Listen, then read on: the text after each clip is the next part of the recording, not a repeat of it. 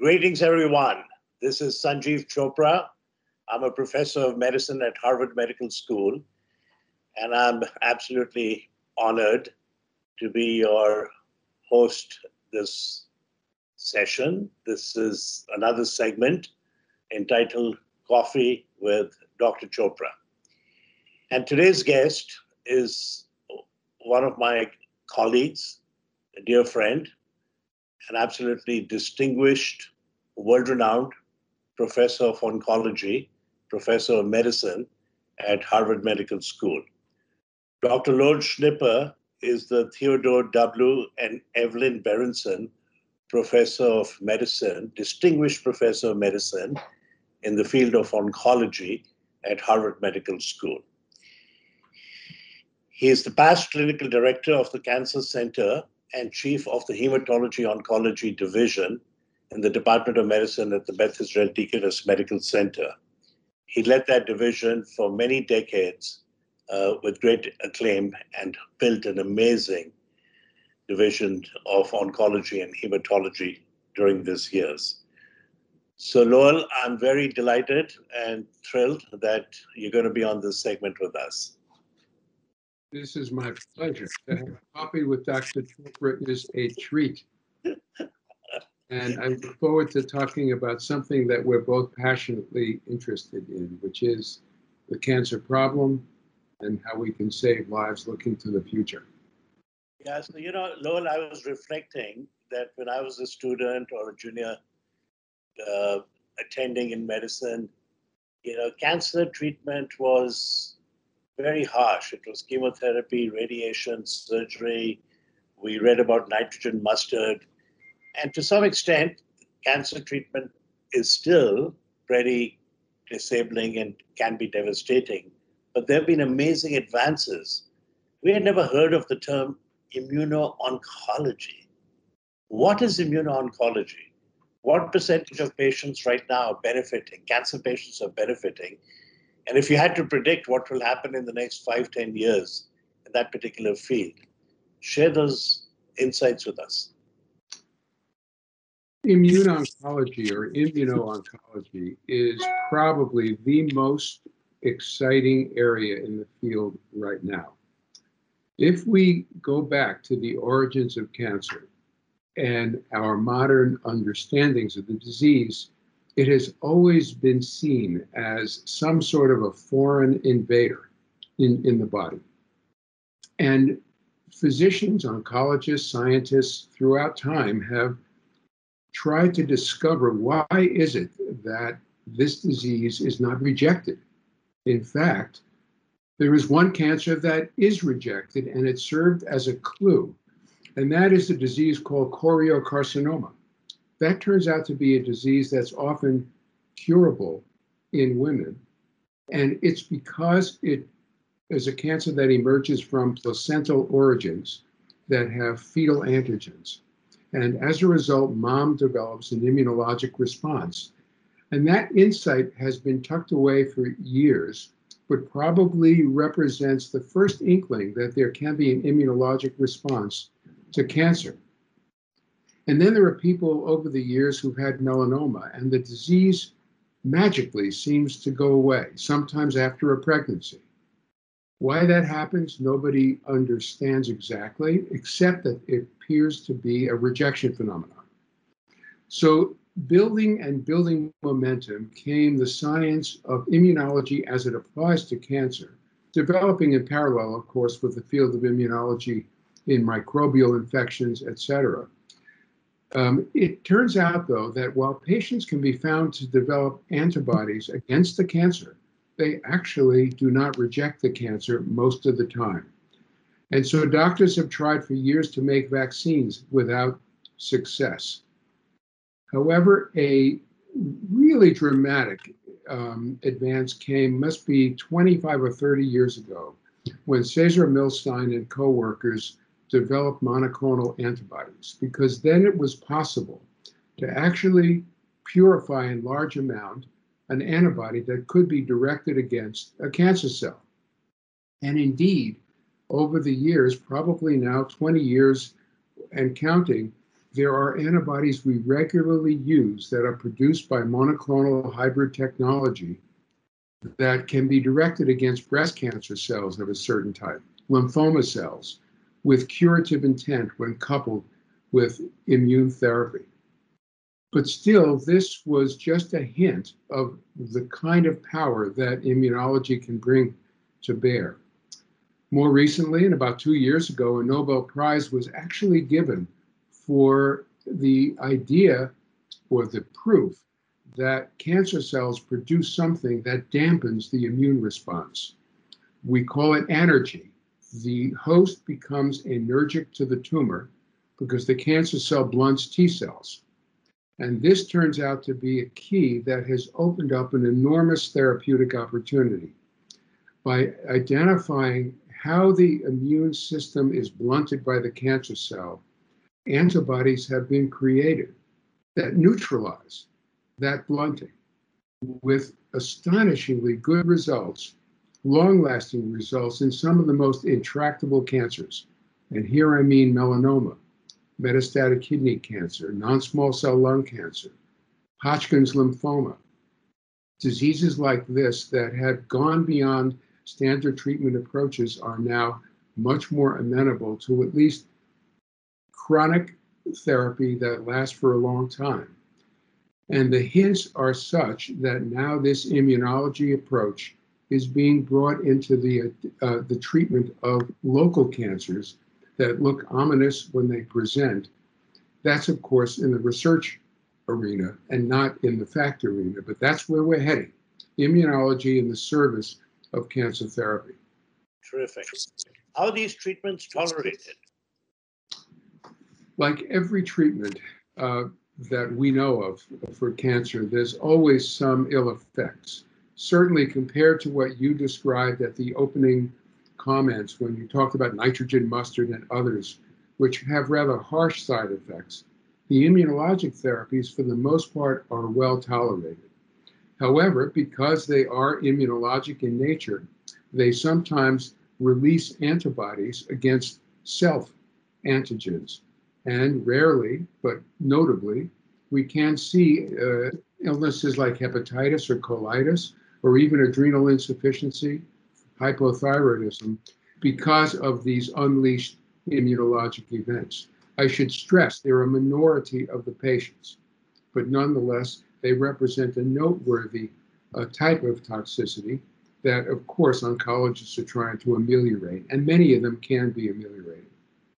Terrific you know, we're, we're in the midst of this global pandemic uh, with coronavirus, and there, there is hope. People are starting to get vaccinated. A nurse in New York, I believe, was the first individual to get vaccinated in our country with uh, the Pfizer vaccine. There are two viruses, hepatitis B virus and HPV, that can lead to cancer, and we have vaccines. And in, in a sense, those vaccines are anti cancer vaccines. Could you comment on that? Yes. The, this is among the most wonderful developments in all of the history of oncology, if you ask me. And that's because we will always be better off preventing cancer because it'll be easier to do if we can distribute the technology than treating cancer, which is excessively complex. So, for example, we've known for years since the work um, uh, that was done on hepatitis B in uh, in Australia, in the Australia Aborigines, that the hepatitis virus, called the hepatitis B virus, causes not only hepatitis but can also cause liver cancer. Vaccinating against that virus can actually prevent both the hepatitis and the cancer. Hepatitis C is a virus that will also cause liver cancers. That virus too can be treated now with with uh, drugs that are miraculous in eradicating the virus in many many patients, and probably for an enormous number of individuals in under-resourced countries. Cervical cancer is a disease that has been found to be caused by the papillomavirus, and vaccines are probably 90% effective in preventing the disease. The disease. Um, what does that mean? It really means that equitable access to some of these things represents a mountain that we've not yet adequately climbed. Because when you look at Western Europe or the US, you see vaccines against a variety of cancers being broadly used, although probably not as broadly as optimal, but in under resourced countries. Places like India, where 70% of the world's burden of cervical cancer resides, we need to have this distribution of a vaccine that is highly effective. The same goes for sub Saharan Africa. So we have, through science, an etiologic understanding of this disease or some of these cancer diseases, and we have vaccines that can actually prevent the disease. And yet we have distribution problems, problems of access that represent an enormous global health challenge. And, and to some extent, we have philanthropists like the Bill and Melinda Gates Foundation. I actually like to call it the Melinda and, and Bill Gates Foundation because she's been a driving force behind it that have um, contributed billions of dollars for vaccine distribution in those parts of the world. Uh, pretty phenomenal. I think you're right about that. Um, a real shout out goes to Bill and Melinda Gates or Melinda and Bill Gates. Um, it turns out that, for example, in Zimbabwe, which is a country I work in and I know quite well, um, they simply don't have the natural, the uh, re- financial resources to afford the vaccine. And um, through the Gates Foundation and the World Health Organization, there is a coalescence of organizations that are actually donating money to enable under resourced countries to purchase at a very, very low price per dose these life saving vaccines. So then it becomes a matter of the country signing up for it and having the infrastructure to distribute the vaccines effectively. Terrific. You know, you and I uh, were privileged to have uh, a colleague, the late Dr. Judah Folkman, brilliant surgeon at Children's Hospital who spawned the field of angiogenesis. Uh, could you please comment on some of his seminal contributions? Absolutely. Yeah, you certainly hit the nail on the head. He was a brilliant biologist. Judah was a pediatric surgeon who became fascinated by the biology of tumors because he conceived of a tumor as an unhealing wound. And um, he re- he's the one who reasoned that the tumor might well be producing something that attracts endothelial cells to therefore establish vasculature into itself and thereby nurture itself. And the, the way this was discovered is utterly fascinating, and it points that um, science is really a matter of chance favoring the prepared mind. Um, so Judah's lab was working um, with endothelial cells in culture and they left um, they left a culture in the incubator over the weekend quite inadvertently. And when they came back, it wasn't really Judah, but one of his postdocs who opened the culture up and noticed that there was mold in the culture. And rather than sort of saying, oh, expletive and throw the thing out, he looked at it and noticed that where there was mold, there were no endothelial cells. Where there wasn't mold, there were plenty of endothelial cells. And fortunately, he did not throw it away, but rather said, there's something here that's actually stopping the growth of these endothelial cells. Well, if you go back to Alexander Fleming, that's pretty much how penicillin got discovered. So Judah basically and his lab then produced the first or purified the first substance that is indeed or was indeed anti-angiogenic. It is not the drug that we recognize and use in um, treatment of cancer, but it represents the blowing open of a whole field. I have to say that in thinking about anti-angiogenesis, we now know it's important. These drugs can be helpful, but they're not nearly as impactful as we once had hoped.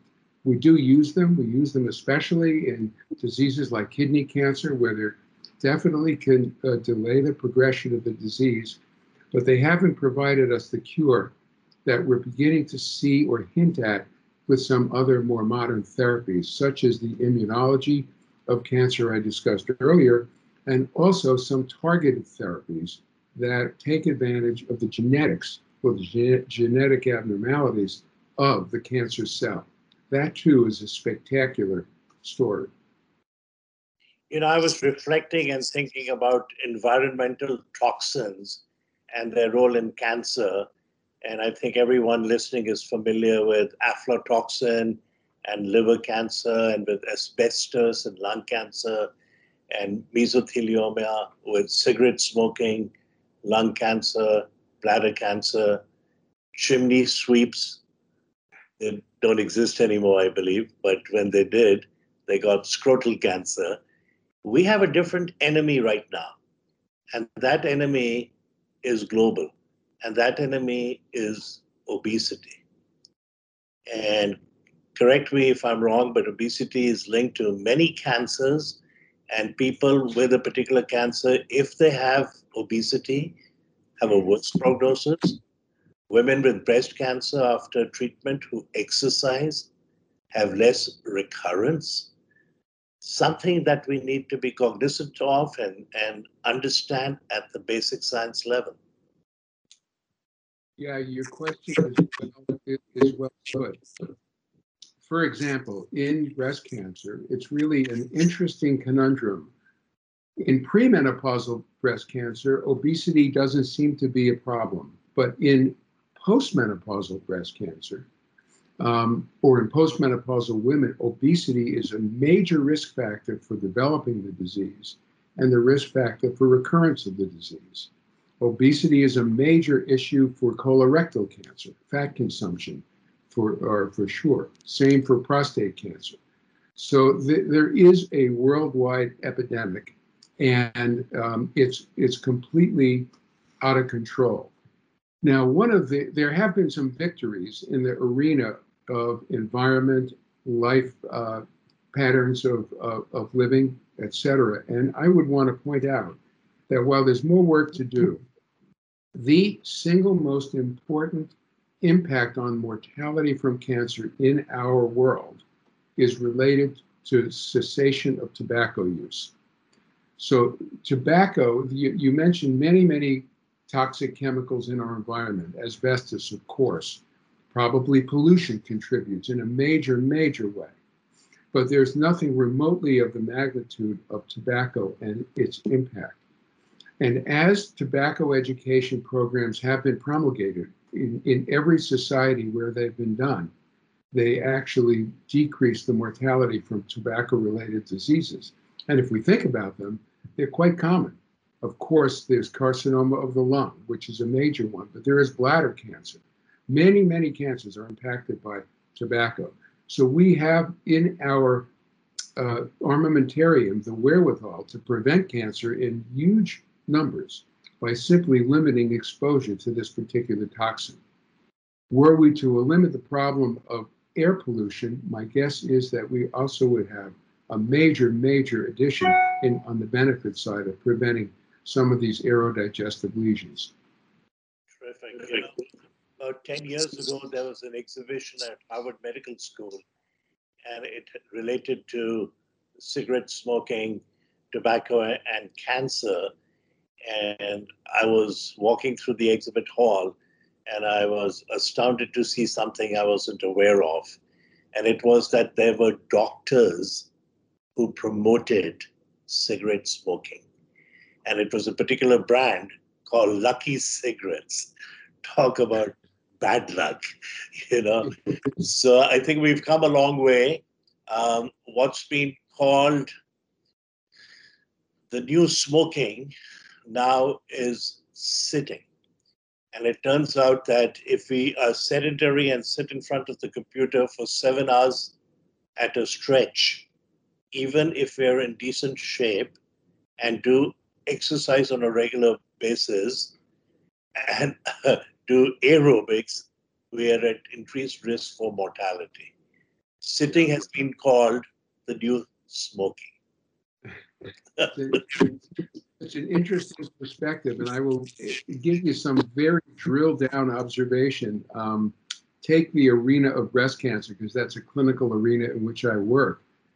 It turns out that if a woman who's had breast cancer exercises regularly, diminishes her weight by literally a modest amount, five or 10 pounds, just a few percent, a small percentage of her body weight, she's likely to lower her risk of recurrence of that cancer by about 20%, and probably the risk of developing a second brand new cancer by a comparable amount. So the power of what you're describing is really astonishing. And it points to the fact that we have so much in terms of the potential for improvement in our own lifestyles if we essentially do diet, you know, obey the reasonable diet uh, inscriptions that most people find common sense low fat, modest carbohydrate, and high protein. Exercise regularly, probably 30, 35 minutes a day, five or six days a week. That kind of thing will actually promote health in a general in a general sense. It'll combat obesity, and it'll probably help us each add a few months or years collectively to our lives. Perfect. What about the understanding of genomics and how that's going to play out or is playing out in the field of oncology?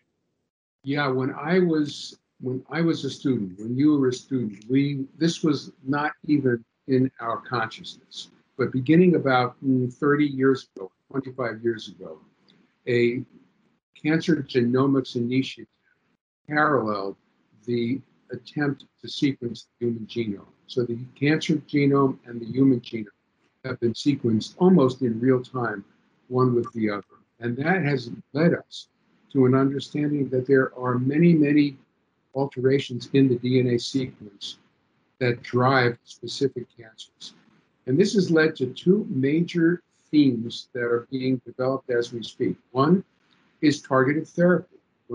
For example, lung cancers that are promoted by mutations in the epidermal growth factor receptor, these are now treatable with extensions of life that are very significant by a simple pill that is taken every day that combats this mutation that drives cancer cells forward.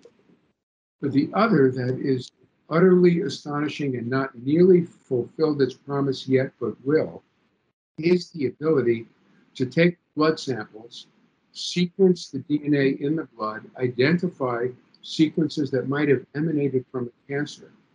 If it's a cancer that we don't know about, it may lead us to early diagnosis someday. If we can localize using imaging techniques yet to be developed the source or the origin of these sequences.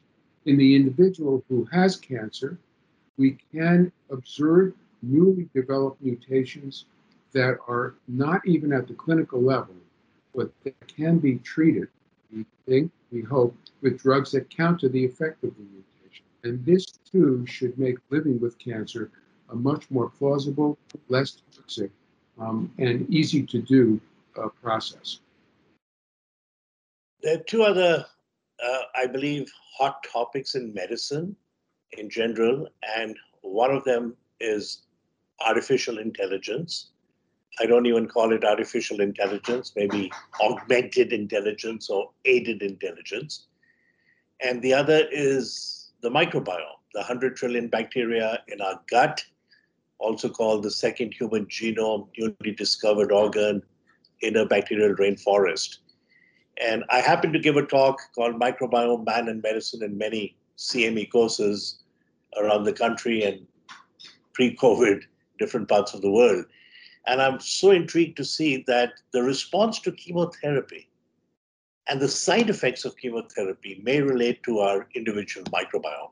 So clearly in its infancy, and then of course, augmented intelligence, just think about it. If somebody is looking at mammograms, or looking at a pathological specimen, if you can augment that analysis with AI, it's going to be so much more accurate.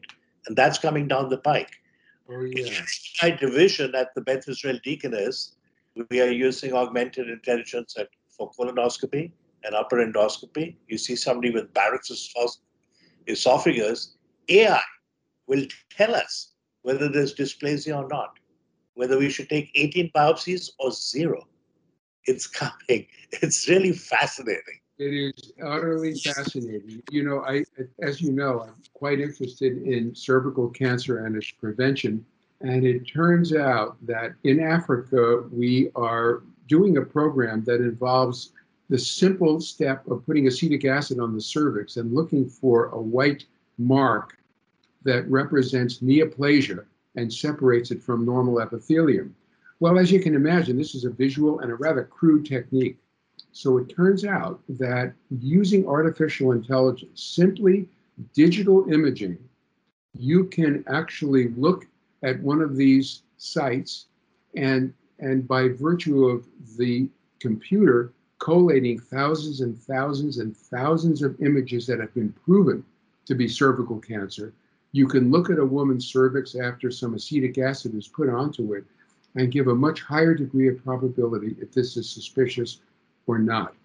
This field is now exploding because, as you say, whether it's Barrett's esophagus or perhaps colon cancer or perhaps cervical cancer, using the capacity to collate millions and millions of data points is giving us a greater degree of precision in mammography, in cervical cancer detection, in almost all areas of diagnostics.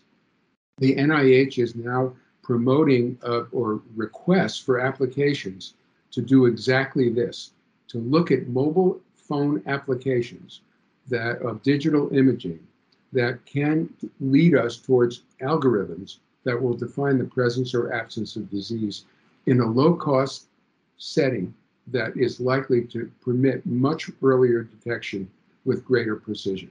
I think you hit on a great topic there. So, uh, final comments and uh, a question. I, Niels Bohr, Nobel laureate physicist, once said, predictions are hazardous, particularly those about the future. I used to think it was Yogi Berra, and I even had a slide to that effect in one of my talks, and a physician attendee some years ago corrected me, and I looked it up, and it is Niels Bohr. So I want you to make a prediction in oncology. What's going to be the most amazing thing, or is it going to be a confluence of things in the next decade? I, I do believe there is going to be a confluence of things. But what the confluence of things is going to lead us to is the magic of genomics and optical engineering. Will, a, there'll be a marriage between these areas so that we will be able to discover cancer in its earliest forms and therefore treat it before it becomes a major clinical problem. The other is going to be for those who are uh, affected by cancer, I do believe that there is much more promise in manipulating our immune system in the service of therapy that will be effective, long lasting, and less toxic. I, but I'm thinking that our axis of activity should always be towards trying to prevent the disease, whether by preaching good health practices, cleaning up our environment, or discovering the disease as early as possible, or even when there's a predisposition and no actual disease, because then we will rid the population of this scourge. Only I'm sure to have some other scourge replace it, but nonetheless, that's that's progress. Terrific. Thank you so very much for sharing your wisdom, your insights, decades of amazing experience uh, with everyone uh, this morning. Oh, you're welcome. I'm very grateful to you. And, and I'd love to get one of those coffee with Dr. Chopra mugs. okay, we'll do that. We'll take care of that. Yeah. Thanks, everyone. Have a great day. Be well. Be safe. Okay. Bye.